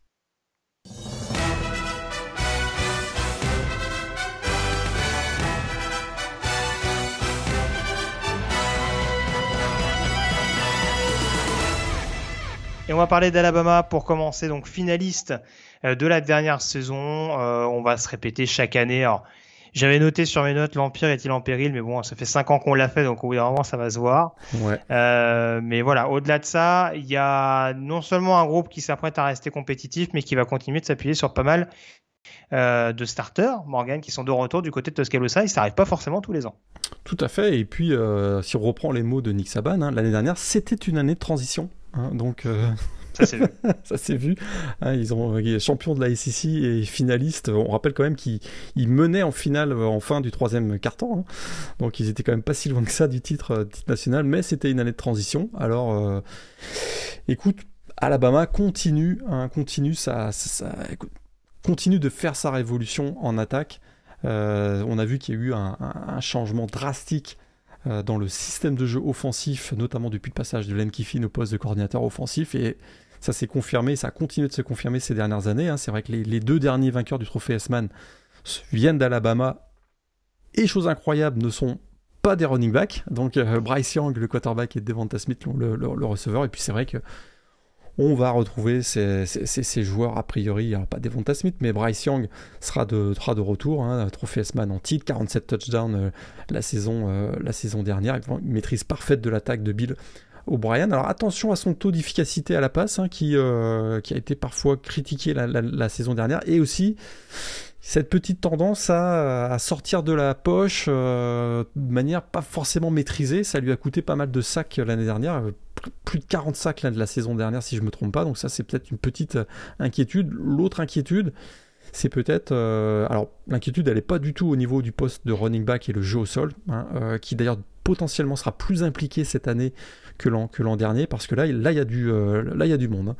Euh, d'abord Jamir Gibbs dont on a beaucoup parlé qui arrive de Georgia Tech euh, et qui a frappé tout de suite sous le maillot d'Alabama puisqu'il a réussi un touchdown de 75 yards lors du, lors du Spring Game. Mais derrière lui, il y aura Trey Sanders, il y aura JC McClellan, Roy Dale Williams, hein, trois joueurs qui ont régulièrement été impliqués dans le jeu au sol d'Alabama l'année dernière. Ils sont de retour. Par contre, c'est vrai qu'il y a une petite, petite inquiétude au niveau du groupe de receveurs et en même temps de la ligne offensive. Alors, après, je termine, je termine avec ça. Le groupe de receveurs recomposé autour de euh, bah, deux, joueurs transférés. Hein, c'est aussi une des forces de Nick Saban euh, depuis deux ans, c'est euh, d'aller chercher via le portail des transferts ou de compléter son effectif via le portail des transferts en renforçant des postes un peu plus faibles. C'est le cas pour le poste de receveur cette année encore une fois. Jermaine Burton qui arrive donc de Georgia, champion national en titre, et Tyler Harrell qui arrive de Louisville. Mais on aura également Jacory Brooks. Derrière, c'est un peu plus, euh, voilà, un peu plus un point oh, d'interrogation. T'aimes pas, très Sean Holden? Oui, mais on a, on a, moins vu, on, les connaît un petit peu moins, les a un petit peu moins vus ces dernières années, donc il y a un point d'interrogation, mais on sait que de toute façon, ce sont des joueurs talentueux, hein, ce sont des 4 et des 5 étoiles, donc là-dessus, j'ai pas d'inquiétude.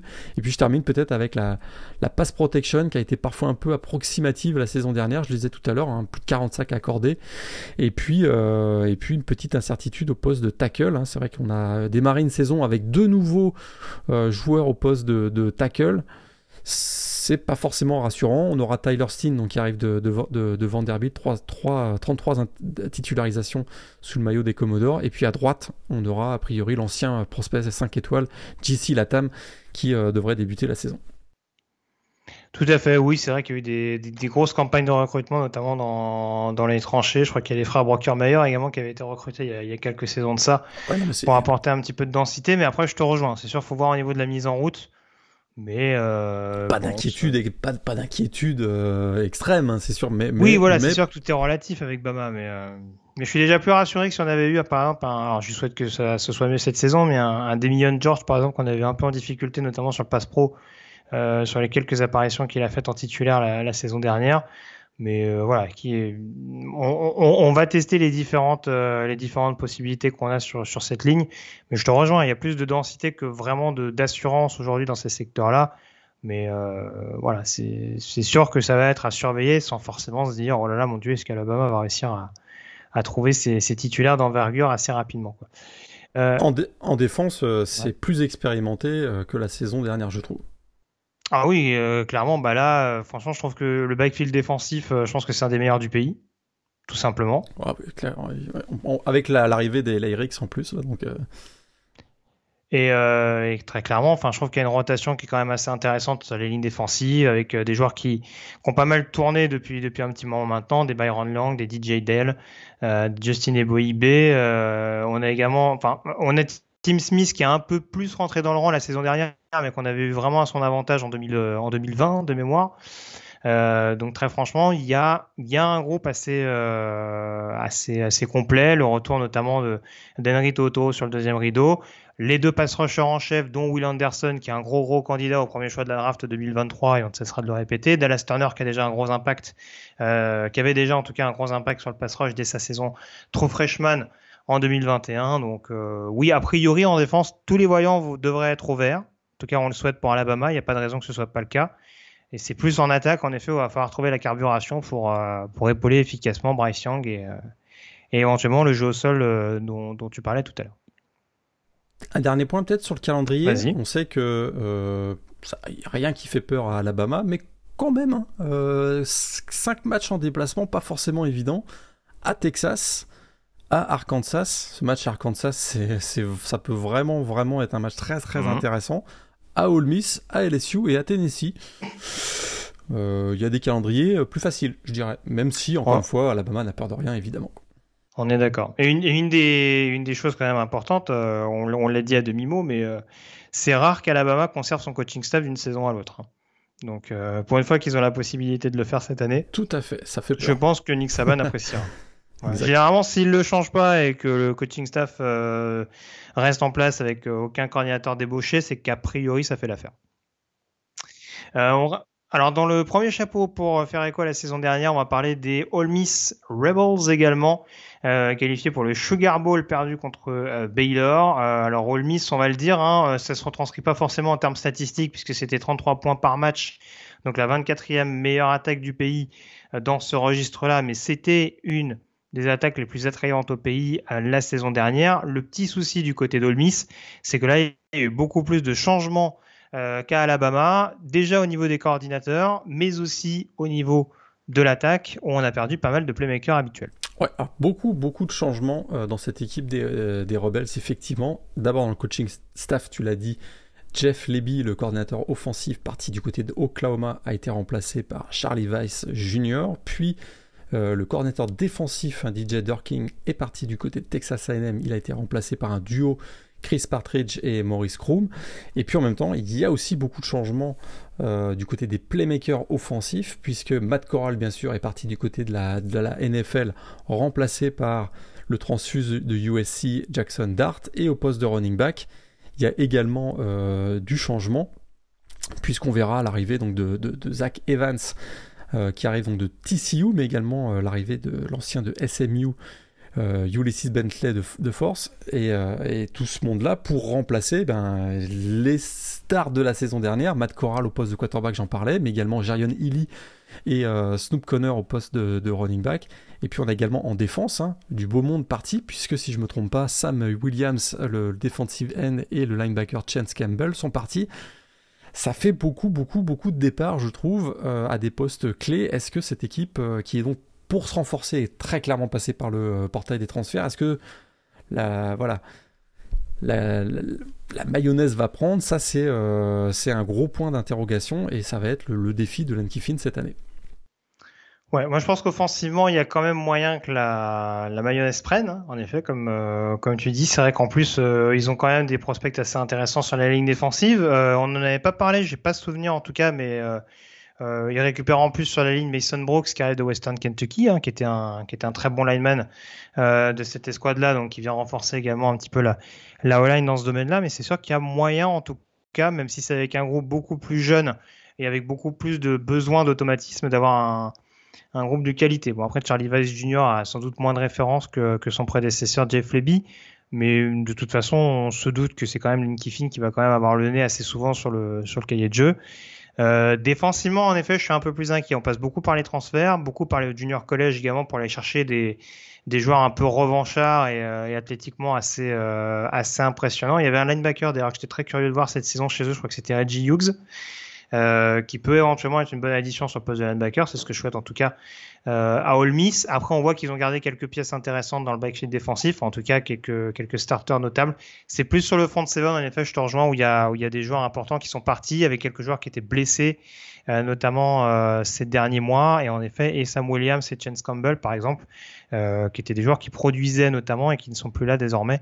Donc, donc ça va être à voir parce que le backfield défensif, pour le coup, enfin, je répète souvent qu'il vaut mieux reconstruire à partir de la ligne défensive plutôt qu'à partir du secondary. Et là, en l'occurrence, je vois beaucoup de profondeur sur le backfield et un petit peu moins sur les premières lignes. Donc, euh, va falloir voir, va falloir voir clairement ce que ça donne. Mais c'est vrai que c'est là-dessus. On a un peu taquiné il y a quelques années en disant que la long chart defense euh, s'était un peu transformée en dauphin. Euh, faudrait pas qu'on reprenne euh, ces mauvaises habitudes du côté d'Oxford, euh, à marquer beaucoup de points, mais en en encaisser euh, beaucoup trop également. On passe au deuxième chapeau à présent et on va parler, si tu le veux bien, d'Arkansas. Justement, on en parlait, une des équipes qui va recevoir Alabama, euh, notamment euh, cette saison. Euh, Arkansas d'ailleurs qui n'avait pas été gâté par le calendrier la saison dernière, c'est le moins qu'on puisse dire. beaucoup de confrontations assez, importantes. Hein, alors pas forcément toujours avec des équipes très bien classées, mais ne serait-ce que par exemple affronter Texas en deuxième semaine sur le papier, c'était pas un cadeau. Mais on a vu quand même des victoires assez convaincantes. La dernière, notamment contre Penn State, lors de, de la Outback Bowl. Il y a pas mal de joueurs qui reviennent du côté d'Arkansas. C'est quoi la principale préoccupation? C'est peut-être plus les tranchées en l'occurrence à l'heure actuelle? Euh, parce qu'il y a eu un front fort qui est très, clairement diminué. Hein. La blessure de Torren Carter notamment euh, fait très mal, une blessure au, printemps, et ça va vraiment, cette blessure va tester la profondeur dans ce secteur effectivement. Le pass rush a quand même du potentiel, euh, avec Eric Gregory, Zach Williams et l'ancien euh, prospect 5 étoiles Drew Sanders. Mais effectivement, dans les tranchées, là, il peut y avoir euh, point d'interrogation. Et pourtant, la O-line, a priori, va être relativement solide. Bah, évidemment, avec Sam Pittman, on s'attend à ce que la O-line soit plutôt, soit plutôt efficace, notamment sur le run blocking. Et on a, on a quand même le retour de, quatre titulaires, dont le genre de centre Ricky Stromberg, un des meilleurs de, genres de centre du pays. Après, c'est sûr qu'il y a quand même euh, des, bonnes nouvelles du côté d'Arkansas. Le retour de KJ Jefferson, qui euh, un super quarterback double menace, qui a vraiment franchi un cap la saison dernière. Capable de réussir euh, d'incroyables big plays, mais en même temps parfois de se louper complètement dans les moments clés. Oui, la lecture n'est pas encore son fort. La lecture est, voilà, effectivement. c'est sûr qu'il va se reposer aussi sur un, sur un, sur un bon groupe de, coureurs hein, menés par Dominic Brown et Raheem Sanders a priori. Et puis en, en, juste, je, me genre Dominique Johnson, tu voulais dire Qu'est-ce que j'ai dit? J'ai dit Dominique Brown, je crois. Non, pardon, Dominique Johnson. C'est pas très très grave. Il y a Eddie Green aussi, hein, qui est capable de, qui est un petit peu couteau suisse dans, dans ce dans ce backfield offensif. Mais, mais je te rejoins sur sur le duo Sanders Johnson. Ouais, effectivement. Et euh, et puis défensivement peut-être, hein, c'est vrai qu'on a on a quand même la présence du coordinateur défensif euh, Barry Odom et il a su il a su choisir euh, choisir ses leaders qui ont pris leurs responsabilités avec, avec, en se reposant notamment sur Bumper Pool, le linebacker, et le, safety Jalen Catalon une des révélations de ces dernières saisons. Encore une fois, c'est dans les tranchées où il y a peut-être un, point d'interrogation, et, dans la SEC, il vaut mieux pas avoir un, point d'interrogation dans ce, dans ce secteur de jeu. Bah c'est ça, on peut, on peut pas dire d'un côté, du côté d'Olmis par exemple, le pass rush nous préoccupe, et de dire que du côté d'Arkansas, tout est totalement rassurant dans, dans ce domaine-là. Euh, faut être capable d'aller driver des, des, lignes offensives qui sont qui sont pas mal garnies, comme on l'a comme on l'a déjà dit avec certaines certains programmes, notamment de la SEC Est. Donc euh, et à l'Ouest, ce sera pas bien bien différent. Il y a forcément cette autre problématique. C'est vrai que je t'ai pas lancé directement dessus, mais forcément pour compenser l'impact d'un Traylon Burks, hein, euh, qui arrivait aussi à gommer malgré tout les, errements à la passe de KJ Jefferson de par sa capacité justement à pouvoir euh, bonifier des, euh, des passes écrans ou ce genre de, ce genre de jeu. C'est là aussi où, Kendall Bryce va devoir, va devoir faire un petit peu progresser son quarterback, l'aider à diversifier un petit peu son jeu, parce que certes, il y a des joueurs qu'on est capable de développer hein, du côté d'Arkansas. Il me semble que Warren Thompson revient euh, du côté euh, du côté d'Arkansas. On a Jaden Hazelwood également euh, qui arrive d'Oklahoma. J'en oublie un troisième. Bryce Stephens, je pense. Sans doute, il y en avait un autre qui me venait, mais là, là comme ça, peut-être, sans doute, mais c'est pas, c'est pas celui auquel je pensais. Mais en tout cas, en tout cas, il y a deux, trois receveurs éventuellement capables de produire dans le domaine aérien, même s'ils n'auront pas forcément à eux seuls l'impact d'un Traylon Burks. Mais en tout cas, ça va être, ça va être un élément à prendre en considération pour permettre à Arkansas, d'apporter un peu plus de diversité, même si on se doute que de toute façon, vu le backfield offensif dont on parlait tout à l'heure, ça risque de marteler assez massivement au sol. Là, euh, on va, retrouver les bons vieux fondamentaux de la conférence sec. Et c'est pas et c'est pas impossible qu'on ait le retour un peu de, de l'ère Darren McFadden, Felix Jones et, euh, et. C'est pas impossible effectivement. On passe à l'autre équipe euh, de ce deuxième chapeau, euh, Texas A&M justement. Euh, beaucoup de départs du côté de cette équipe de Texas A&M pendant l'intersaison, euh, groupe qui s'est pas mal rajeuni. Et là encore, et c'est un peu une thématique assez récurrente dans beaucoup de programmes de la conférence SEC, des interrogations sur le poste de quarterback, monsieur Lagré. Point d'interrogation sur le poste de quarterback. Alors Texas A&M, hein, c'est vrai que c'est le programme qui monte en, en, ce moment dans la ACC. Gros boulot de Jimbo Fisher pour sa cinquième année à la tête des, des Aggies. Hein. C'est vrai que l'année dernière, d'abord, il a battu Alabama, ça, ça a redonné confiance. Maintenant, il sait qu'il est capable un, ancien assistant de Nick Saban sait qu'il est capable de battre le maître Nick Saban. Puis derrière aussi, euh, bah, c'est le gros boulot. Il est passé par quatre classes de recrutement dans le top 10 national. Notamment, ils, sont, ils ont actuellement.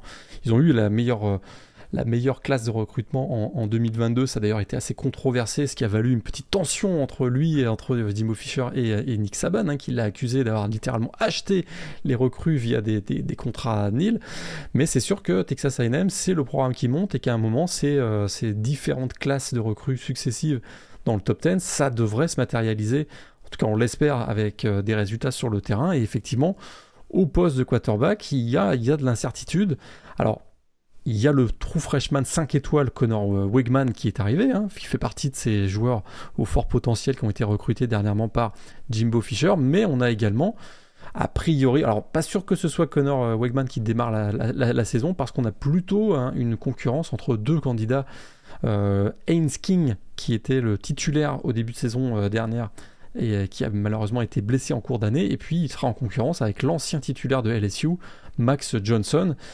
Et c'est sûr que pour un programme de Texas A&M qui veut jouer, euh, qui espère jouer les yeux dans les yeux avec Alabama, le fait qu'il y ait une incertitude au poste de quarterback, c'est quand même assez inquiétant. Surtout que la ligne offensive euh, dont on a donné la responsabilité euh, à Steve Adazio, hein, qui est arrivé, qui a pris la succession de John Henson euh, qui est parti du côté de USC en tant que coordinateur défensif, eh Steve Adagio va devoir recomposer cette ligne offensive et euh, parce qu'on cherche vraiment encore la formule gagnante du côté des Aggies, notamment avec le départ du All-American Kenyon euh, Green au poste de, garde. Ça, c'est vraiment le souci et l'inquiétude. Il y a, d'autres secteurs de jeu où je suis beaucoup plus rassuré du côté de Texas A&M, mais la vraie inquiétude, c'est la ligne offensive, notamment à l'intérieur, et, euh, le poste de quarterback, où on a encore actuellement une, incertitude clairement du côté, du côté des, des, oui, oui, bah, globalement, je vais pas répéter ce que tu as dit. c'est sûr que c'est encore plus symptomatique cette euh, problématique du, jeu à la passe, euh, dans le sens où il y a des interrogations sur le poste de quarterback, il y a aussi et surtout des, interrogations pardon, sur le, au niveau des cibles. Euh, on a vécu une intersaison pour le moins mouvementée du côté de Texas A&M. Euh, Damon Dimas, qui était un gros espoir, il me semble, a quitté le programme. Tout à fait. Euh, on a Ina Smith qui a eu des problèmes euh, judiciaires. Suspendu, suspendu, pour le début de saison. Voilà, euh, donc euh, bah, je vais pas rappeler que Jalen Weidermeyer, par exemple, sur le poste de Titan, même s'il produisait de moins en moins, euh, je vais pas, pas rappeler qu'il n'est plus là non plus. Donc, euh, on a un Baylor Cup sur le poste de Titan qui lui aussi était un grand espoir, mais qui est, parti, du côté de Texas Tech. Euh, donc ouais, mine de rien, on se retrouve avec un groupe où peut-être, euh, hormis Jalen Preston aujourd'hui, il n'y a pas énormément de garanties dans ce, dans ce secteur-là. Pas de garantie, mais du talent quand même. Parce qu'il y a notamment l'arrivée ah du, du, freshman 5 étoiles chez Mars Stewart, dont on dit le, dont on dit le plus grand bien. Evan. Evan. Evan, euh, Evan oui, c'est vrai qu'il y a trop de Stewart, il y a eu trop de Stewart recrutés du Evan côté de Texas. Il y a Evan Stewart et effectivement chez Mars Stewart c'est le defensive end.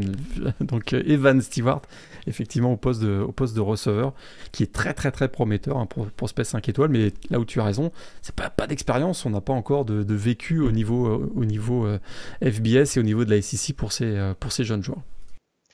Ben c'est ça. Et puis si tu te retrouves avec un manque de référence sur les postes de quarterback, de receveur et sur une partie de la ligne, comme tu disais, même si l'année dernière on a commencé un peu à essuyer les plâtres en lançant beaucoup de freshmen et de sophomores justement pour préparer cette année de transition là donc je pense que des Robin Favory, des Layden Robinson seront peut-être un petit peu plus expérimentés cette saison notamment.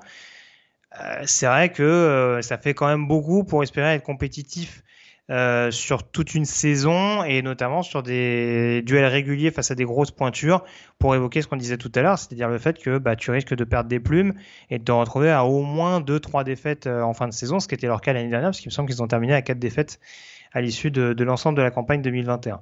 Donc, euh, donc euh, voilà. Et en défense, il y a eu un gros renouvellement aussi. Alors c'est un peu la même problématique qu'à Georgia, c'est-à-dire que on sait qu'il y a eu énormément de talents recrutés, notamment sur les premières lignes, et euh, on, on doute qu'il va y avoir des joueurs d'impact. La question, c'est de savoir vraiment qui va réussir à prendre le dessus. Mais, euh, mais voilà, c'est vrai que c'est pas un groupe euh, dans une, dans une équipe où il y a des changements au niveau du coaching staff, où il y a des changements aussi notables sur le, en attaque et en défense. C'est compliqué de se dire que Texas, que Texas A&M va réussir à avoir voix au chapitre dans une conférence aussi relevée que la conférence sec. Quand même, la bonne nouvelle, c'est qu'ils ont tellement bien recruté qu'ils euh, ont, ils ont potentiellement 5 joueurs 5 étoiles dans la rotation sur le front fort avec le fameux Shemar Stewart. Donc, mhm. euh, il y a également Walter Nolan, il y a, il Shemar Turner, il y a Anthony Lucas, on peut même euh, parler, il y a, il y a Adeyele, McKinney Jackson, enfin c'est, voilà, il y a vraiment une très très grosse rotation, en tout cas avec un, gros potentiel sur le front de fort, et puis euh, sur le second rideau défensif, on sait que les Eagles s'étaient autoproclamés linebacker U hein, il, y a, quelques, années. Ça risque d'être encore assez costaud euh, dans ce secteur, avec notamment le retour de deux vétérans, euh, André White et, et euh, Cooper. On termine avec ce deuxième chapeau et les Mississippi State Bulldogs. ça a mis du temps à se mettre en place, encore que deux saisons pour Mike Leach pour atteindre la fiche positive dans la conférence SEC. Un bilan de 7-6 la saison dernière. Est-ce qu'à ton sens, ça peut progresser? Il n'y a pas eu un énorme bouleversement, en tout cas par rapport à d'autres programmes de la SEC on peut garder une, bonne ossature offensive et c'est le principal point sur lequel on juge Mike Leach en règle générale. Méfiez-vous de cette équipe de Mississippi State parce que les fondations sont en place hein, pour la troisième saison de Mike Leach. On avait d'ailleurs pensé à son, lors de son arrivée que ça prendrait peut-être un peu plus de temps et ça a été, euh, ça a été plutôt satisfaisant. On se souvient que dès leur premier match face à LSU, récent champion national, ils avaient, ils avaient réussi à l'emporter du côté de Bâton Rouge et tout de suite euh, ça a donné le tempo. Il y a beaucoup de confiance à, Mike Leach et à ce programme et effectivement on aura une équipe expérimentée, huit titulaires de retour de chaque côté du ballon.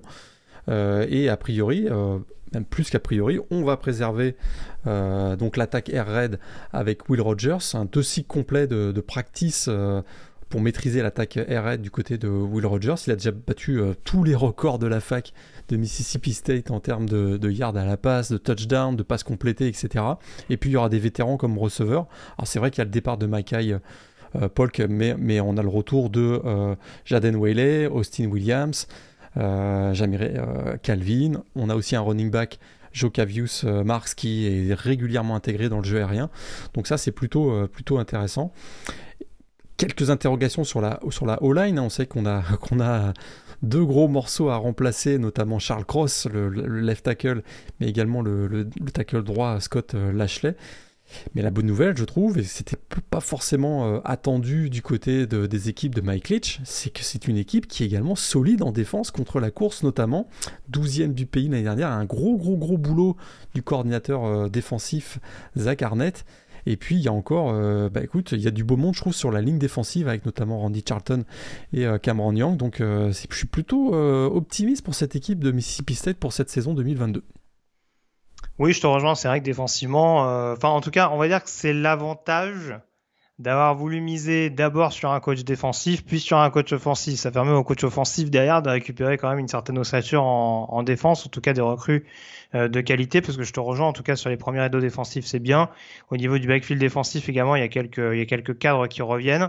Euh, même avec le départ d'un euh, Martin Emerson, par exemple, sur le poste de cornerback, euh, on a Emmanuel, Emmanuel Forbes qui sera un des corners les plus à suivre du pays. Euh, un Dick Amérion Richardson également qui monte en puissance. Marcus Banks qui arrive d'Alabama. au niveau des safety, j'en avais parlé dans une précédente émission, mais euh, Jackie Matthews qui a montré une belle campagne l'année dernière du côté de West Virginia et qui sera là notamment avec l'ancien de Texas, euh, Jalen Green. Donc euh, il y a globalement vraiment du, talent dans, dans, ces différents groupes. Et en effet, ce sera jamais une bonne équipe à prendre, Mississippi State, que ce soit à domicile ou à l'extérieur. Donc il faut être pleinement focalisé. Défensivement, ils auront peut-être plus de failles sur, la, sur la longueur, mais encore une fois, vu les playmakers qu'ils ont, c'est une équipe qui sera capable de punir euh, en cas de loupé. Donc, euh, donc je te rejoins, ça peut être une équipe qui peut de nouveau briller euh, largement un ball en fin de saison. Malgré un calendrier qui est considéré comme le plus difficile au niveau FBS selon plusieurs analystes. Des matchs à LSU, à Alabama, à Kentucky, à Ole Miss, Georgia en, match crossover et Texas A&M, Arkansas à domicile. Oui, costaud. C'est costaud. C'est costaud, mais ce sera costaud aussi pour les équipes qui vont. Tout à fait qui vont les jouer, entendons-nous bien. On termine avec le troisième chapeau. Et alors vous allez voir, ça c'est le troisième chapeau de la SEC West, hein, juste pour euh, juste pour rappeler, euh, pour replanter un petit peu le décor. Hein, euh, c'est plus relevé que des premiers et des deuxièmes chapeaux qu'on a fait dans d'autres conférences. Hein. on va parler des LSU si tu le veux bien. Il y a un gros chantier du côté de Florida, c'est également le cas du côté des LSU. Alors je sais que tu es un énorme fan du nouvel head coach des Tigers. Oh, bien sûr. Surtout de la manière classe avec laquelle il a quitté South Bend pendant l'intersaison. Je parle donc de Brian Kelly ancien coach des Fighting Irish, qui arrive donc du côté euh, euh d'LSU, une recrue assez euh, glamour. Et là encore, il y a un petit peu à l'instar de Florida d'ailleurs, il y a quand même quelques ressources du côté de cette équipe euh, de, de pardon. Je trouve que c'est même une équipe qui a un peu plus d'expérience en son sein. En tout cas, l'année dernière, tout n'a pas été sombre si ce n'est peut-être les problèmes d'infirmerie du côté de Louisiana State. Effectivement, et si on gomme ces problèmes d'infirmerie, euh, c'est une équipe qui effectivement a dû euh, beaucoup de playmakers et même des star power. Si on pense à Keishon Booty, le, receveur, euh, c'est une équipe qui très clairement, s'il n'y a pas trop de blessés, en tout cas la première vague de chaque, sur chaque poste peut être vraiment une équipe efficace et peut faire beaucoup beaucoup mieux que son bilan de 6-7 la saison dernière. Alors, euh, c'est sûr qu'au poste de, de quarterback, c'est pas tout à fait clair encore. Hein. Bon, la bonne nouvelle, c'est qu'on ne devrait pas revoir Jean Traker Clean, le receveur qui avait été titulaire lors du Texas Bowl. Ça, je pense que c'est voilà, de l'histoire ancienne. Il y a plusieurs candidats. On n'oublie pas qu'on a le, le, le, redshirt freshman Garrett Nussmeyer qui est toujours présent. On a l'ancien prospect 5 euh, étoiles, si je me trompe pas, Walker Howard, qui est le fils de l'ancien QB de LSU, Jamie Howard. Mais on a également euh, deux autres quarterbacks qui sont candidats pour, euh, pour le poste de QB1. Euh, Jaden Daniels, hein, qui est arrivé de Arizona State. Et si je ne me trompe pas, Miles Brennan, qui après un passage sur le portail des transferts, a fait son retour du côté de Bâton Rouge. Donc on a, cinq, on a quatre candidats pour, pour un poste. Et, et celui qui va démarrer aura quand même pas mal d'armes autour de lui, puisque en plus de Keshawn Boutet au poste de receveur, on a toujours Sharai Jenkins, Jack Betch et Brian Thomas, tout ça sont des, receveurs de qualité.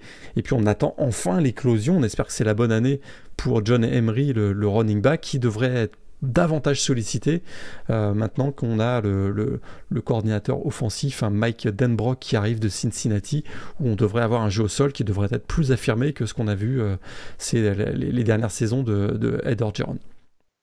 Tout à fait. Et puis euh, donc ça c'est au niveau de, de l'attaque. Oui, en effet, grosse interrogation.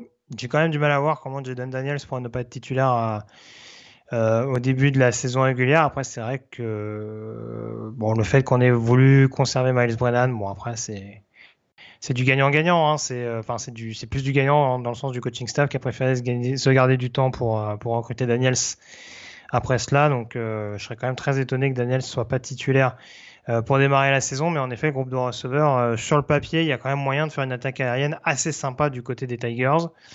Euh, défensivement, euh, là aussi, il y a vraiment du matériel un petit peu partout. Moi, la grosse intrigue, c'est vraiment cette ligne défensive où il y a un talent indéniable et surtout une profondeur, je trouve, euh, presque insoupçonnée. Mais alors, le premier rideau avec Ali Gay, qu'on espère enfin en forme, Bidio Julieri qui continue de se développer, et le duo de monstres Jacqueline Roy et Mason Smith, je pense que ça peut être quelque chose d'assez détonnant dès le début de la saison du côté des LSU. voilà, après, on sait qu'il y a du talent un petit peu partout. Il y a cette principale interrogation sur le poste de cornerback où euh, déjà malheureusement au niveau des au niveau des, problèmes physiques ça commence un petit peu à se ressentir. Euh, ce qui est ce qui est déjà une problématique pour une équipe qui interceptait pas suffisamment la saison dernière. Mais euh, oui globalement je trouve que défensivement il y a déjà des solides armes et euh, être aussi armé euh, dans les tranchées et euh, dans, le, jeu aérien, potentiellement, ça peut, ça peut être que bénéfique pour Alessio pour bien figurer dans cette, dans cette conférence sec et bien rebondir. Exactement. Même si je trouve que ce sera quand même pas DBU cette année, puisque à part le seul titulaire de retour, c'est Jay Ward, si je me trompe pas, et avec le départ d'Ela Eriks, là j'ai un gros point d'interrogation, mais sinon je te rejoins sur tout ce que tu as indiqué, notamment sur le potentiel de vitesse et d'explosivité sur la, sur la ligne défensive. On termine avec Auburn, Morgan, euh, on garde le meilleur pour la fin. Hein. on va parler du programme notamment euh, qui a rejoint Jeffrey Mba, euh, le defensive lineman français, au cours de, l'intersaison. alors Auburn, on va le dire tout de suite, c'est un programme qui est très très difficile à évaluer pour les raisons que certains connaissent déjà, qu'on a déjà abordé, à savoir les petits remous en interne avec pas mal de joueurs qui ont quitté le programme un peu avec perte et fracas. Euh, ça reste un programme de la SEC. Euh, ça reste un programme avec énormément de qualité des deux côtés du ballon. Euh, gros point d'interrogation quand même sur la question du quarterback et du jeu aérien en règle générale, non? Ouais, exactement. C'est sûr que c'est un programme où on a l'impression que le coach est en sursis après une intersaison chaotique, qu'il y a eu beaucoup beaucoup de départs et que il y a tellement d'enjeux sur euh, la succession presque euh, annoncée de Brian Arsene qu'on se pose quand même pas mal de questions. Et c'est vrai que la, question, la première question pour que cette équipe reste euh, efficace, parce que je pense qu'il y a quand même, des forces dans cette équipe, notamment la ligne défensive, on va, en parler, mais le, groupe de quarterback est, fourni, mais sans qu'il y ait vraiment de, numéro 1 euh, assuré. Alors il y a Zach Calzada qui arrive de Texas A&M, on a TJ Finney toujours l'ancien de LSU, on a Robbie Ashford qui était à, Oregon. Mais euh, euh, parfois, comme on dit au Québec, c'est trop, c'est presque pas comme passé.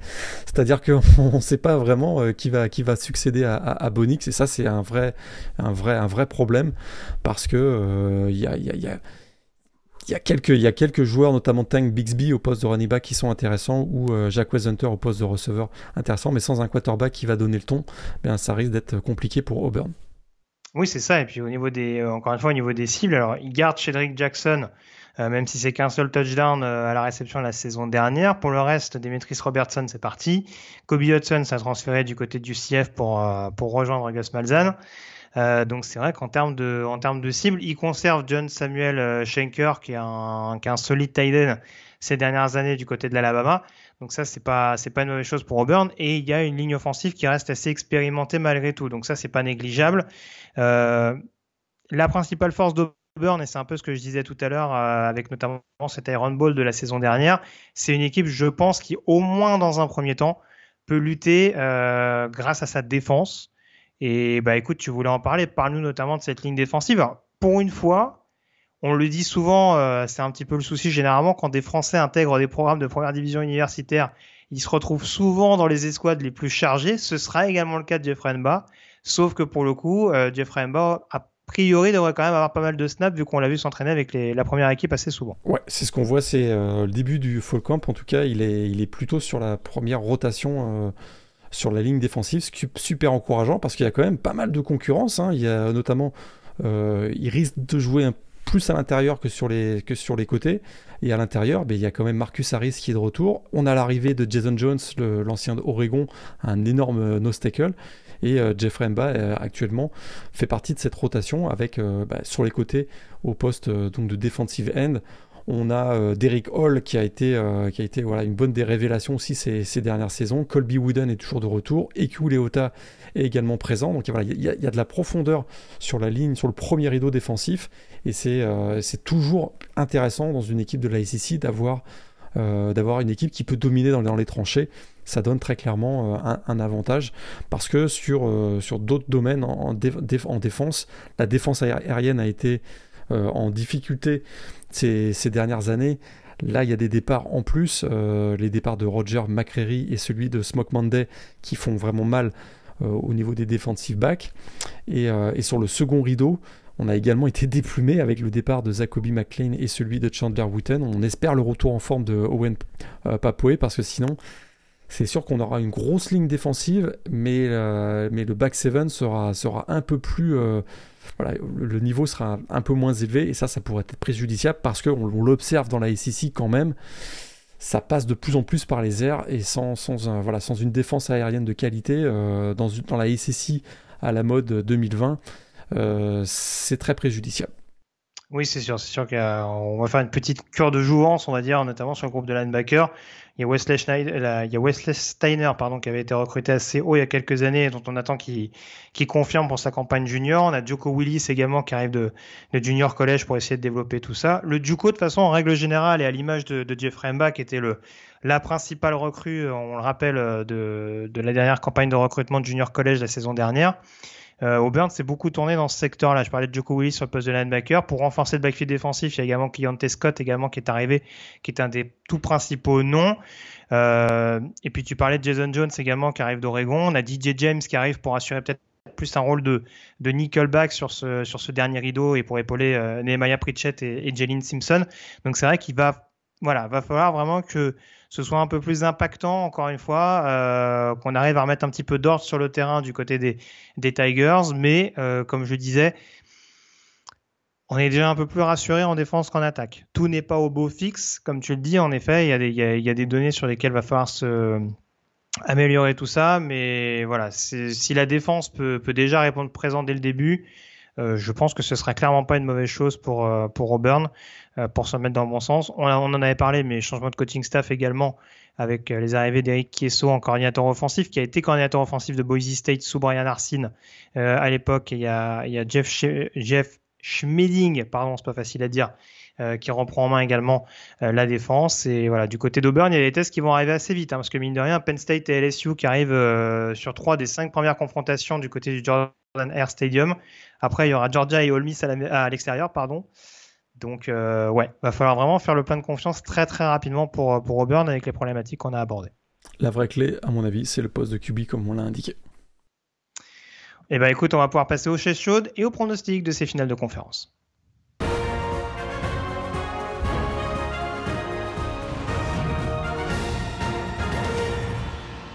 Alors, les choses, j'ai pas été aussi inspiré que la conférence USA, je ne te le cache pas.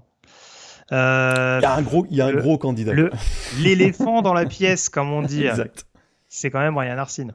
C'est Brian Arsene. Euh, passé tout proche de se faire virer d'ailleurs après une seule saison du côté de l'Alabama. Hein, il a été clairement la cible d'un groupe de boosters qui, euh, bah, il s'en cache pas, hein, qui n'aiment pas sa personnalité, euh, qui pense qu'il n'est pas adapté euh, à des programmes du sud des États-Unis, lui qui arrive euh, bah, de, son, euh, de son Idaho natal, donc de Boise. Euh, visé par une enquête interne. En plus, on a poussé le bouchon jusqu'à faire une enquête interne, mais finalement, la fac euh, bah, n'a pas trouvé de cause suffisante pour le renvoyer, hein, à part que bah, certains n'aiment pas sa tronche. on n'avait pas trop, on n'avait pas grand-chose à lui, à lui reprocher au-delà de ses résultats sportifs, où effectivement sa première saison avec un bilan de 6-7 a été pas forcément satisfaisante. Surtout, ce qu'on n'a pas aimé, c'est la fin de saison, hein, 5 défaites pour terminer l'année. On n'a pas aimé l'intersaison non plus. Hein. On a dit euh, presque 20 joueurs ont quitté le programme via le portail des transferts, dont le, QB1 Bonix. On a d'anciens joueurs qui ont critiqué son approche jugée un peu trop old school et pas adaptée à, la génération euh, des, joueurs qu'on connaît aujourd'hui. Le départ de Derek Mason en plus, qui a claqué la porte très clairement. Alors malgré l'arrivée de Jeffrey Emba, hein, c'est sûr que le recrutement en plus 2022 n'a pas été euh, aussi voilà, été un peu calamiteux, on va le dire. Si on s'est tourné vers les Juco, c'est aussi parce que euh, sur, les, sur les autres recrutements, on n'était peut-être pas non plus totalement Tout à fait. Euh, Même si on a l'habitude hein, à Auburn de passer par les Juco, et le fait d'avoir récupéré le, le, le, le, numéro 1 de la génération Juco 2022, donc Jeffrey Mba, c'est quand même beaucoup, hein, indiscutablement, mais de manière générale, c'est un programme qui, euh, voilà, qui on a l'impression que Brian Arsene, il est, il est, voilà il est en suspens, il est un petit peu, euh, voilà, il va être, va être, visé probablement par, euh, par pas mal de boosters encore dans, dans la, pendant, la, pendant l'intersaison, et c'est à mon avis le candidat numéro 1 pour être sur la chaîne chaude dans la ACC cette année. Du coup, on en vient à ta finale de conférence, Morgan.